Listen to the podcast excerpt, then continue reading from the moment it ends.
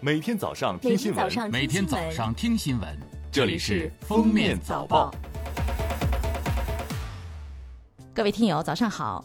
今天是二零二零年八月十一号，星期二，欢迎大家收听今天的《封面早报》。首先来听今日要闻。国家统计局十号公布的数据显示，二零二零年七月全国居民消费价格 CPI 同比上涨百分之二点七。其中，食品价格上涨百分之十三点二，非食品价格持平。食品中，猪肉价格上涨百分之八十五点七，影响 CPI 上涨约二点三二个百分点。一至七月，全国居民消费价格比去年同期上涨百分之三点七。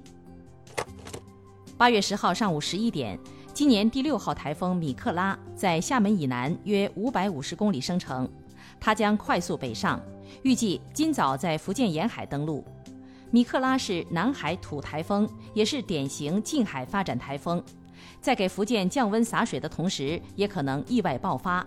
厦门、泉州、莆田和福州沿海都需密切关注。十号，十三届全国人大常委会第二十一次会议听取了国家监察委员会关于开展反腐败国际追逃追赃工作情况的报告。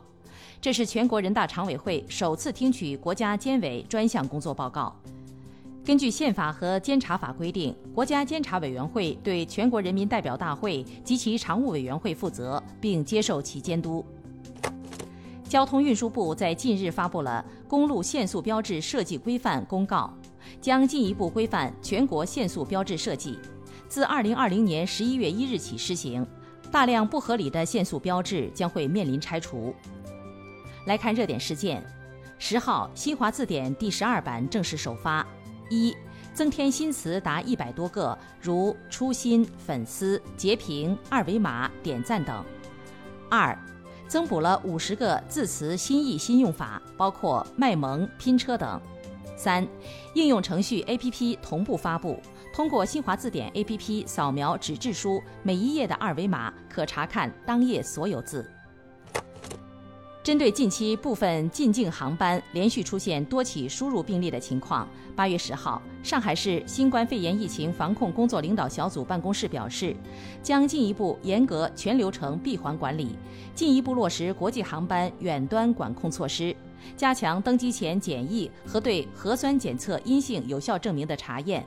据悉，民航部门已经依照程序启动对相关航班的熔断机制。近日，江苏镇江的金山寺成为当地热点，不是因为景区，而是由于景区门口的乞讨人员。据了解，他们长期在此乞讨，每天按时上下班。其中一名乞讨的老太太在镇江乞讨了二十年，买了房，儿子在开车。尽管救助站工作人员经常来劝导，他们也是一劝便走，但无法从根本上杜绝这些职业乞丐。八月九号，河北沧州就绑十二岁女童勒索百万后撕票案，任丘警方通报，宋某某、张某某认为受害人家中经济条件较好，随何某绑架勒索。八月四号，控制女童后致其死亡，并向其家人索要一百万元赎金。八月五号二时许，犯罪嫌疑人将赎金取走并藏匿。八月八号，湖南岳阳连云山峡谷漂流发生一起意外溺亡事件。平江县文旅广体局发布通报：钟某男、战某豪等五人结伴至连云山峡谷漂流景区漂流，漂流到终点后，两人脱去救生衣，擅自下水游泳，意外溺亡。近年来，社交网络上常会出现明星的祝福视频，在网店客服提供的明星祝福视频清单中，价格最低为两万元，最高为二十万元。一位艺人经纪人透露，明星录制祝福视频一般是广告代言或商业演出，遇到朋友请求帮忙不会收费。但此类平台类似中介，收了网友的钱，利用自己的渠道去找明星，明星可能拒绝录制，因此存在赔钱的风险。最后来听国际新闻，据 CNN 报道，加拿大最后一个完整北极冰架坍塌。仅在七月底的两天内就消失百分之四十三的面积，比美国纽约曼哈顿的面积还要大。冰架坍塌的原因与气温高于正常水平、海上的风以及冰架前的开阔水域有关。据悉，加拿大北极地区今年夏季的气温比近三十年平均气温高出五摄氏度，全球变暖问题再次引发关注。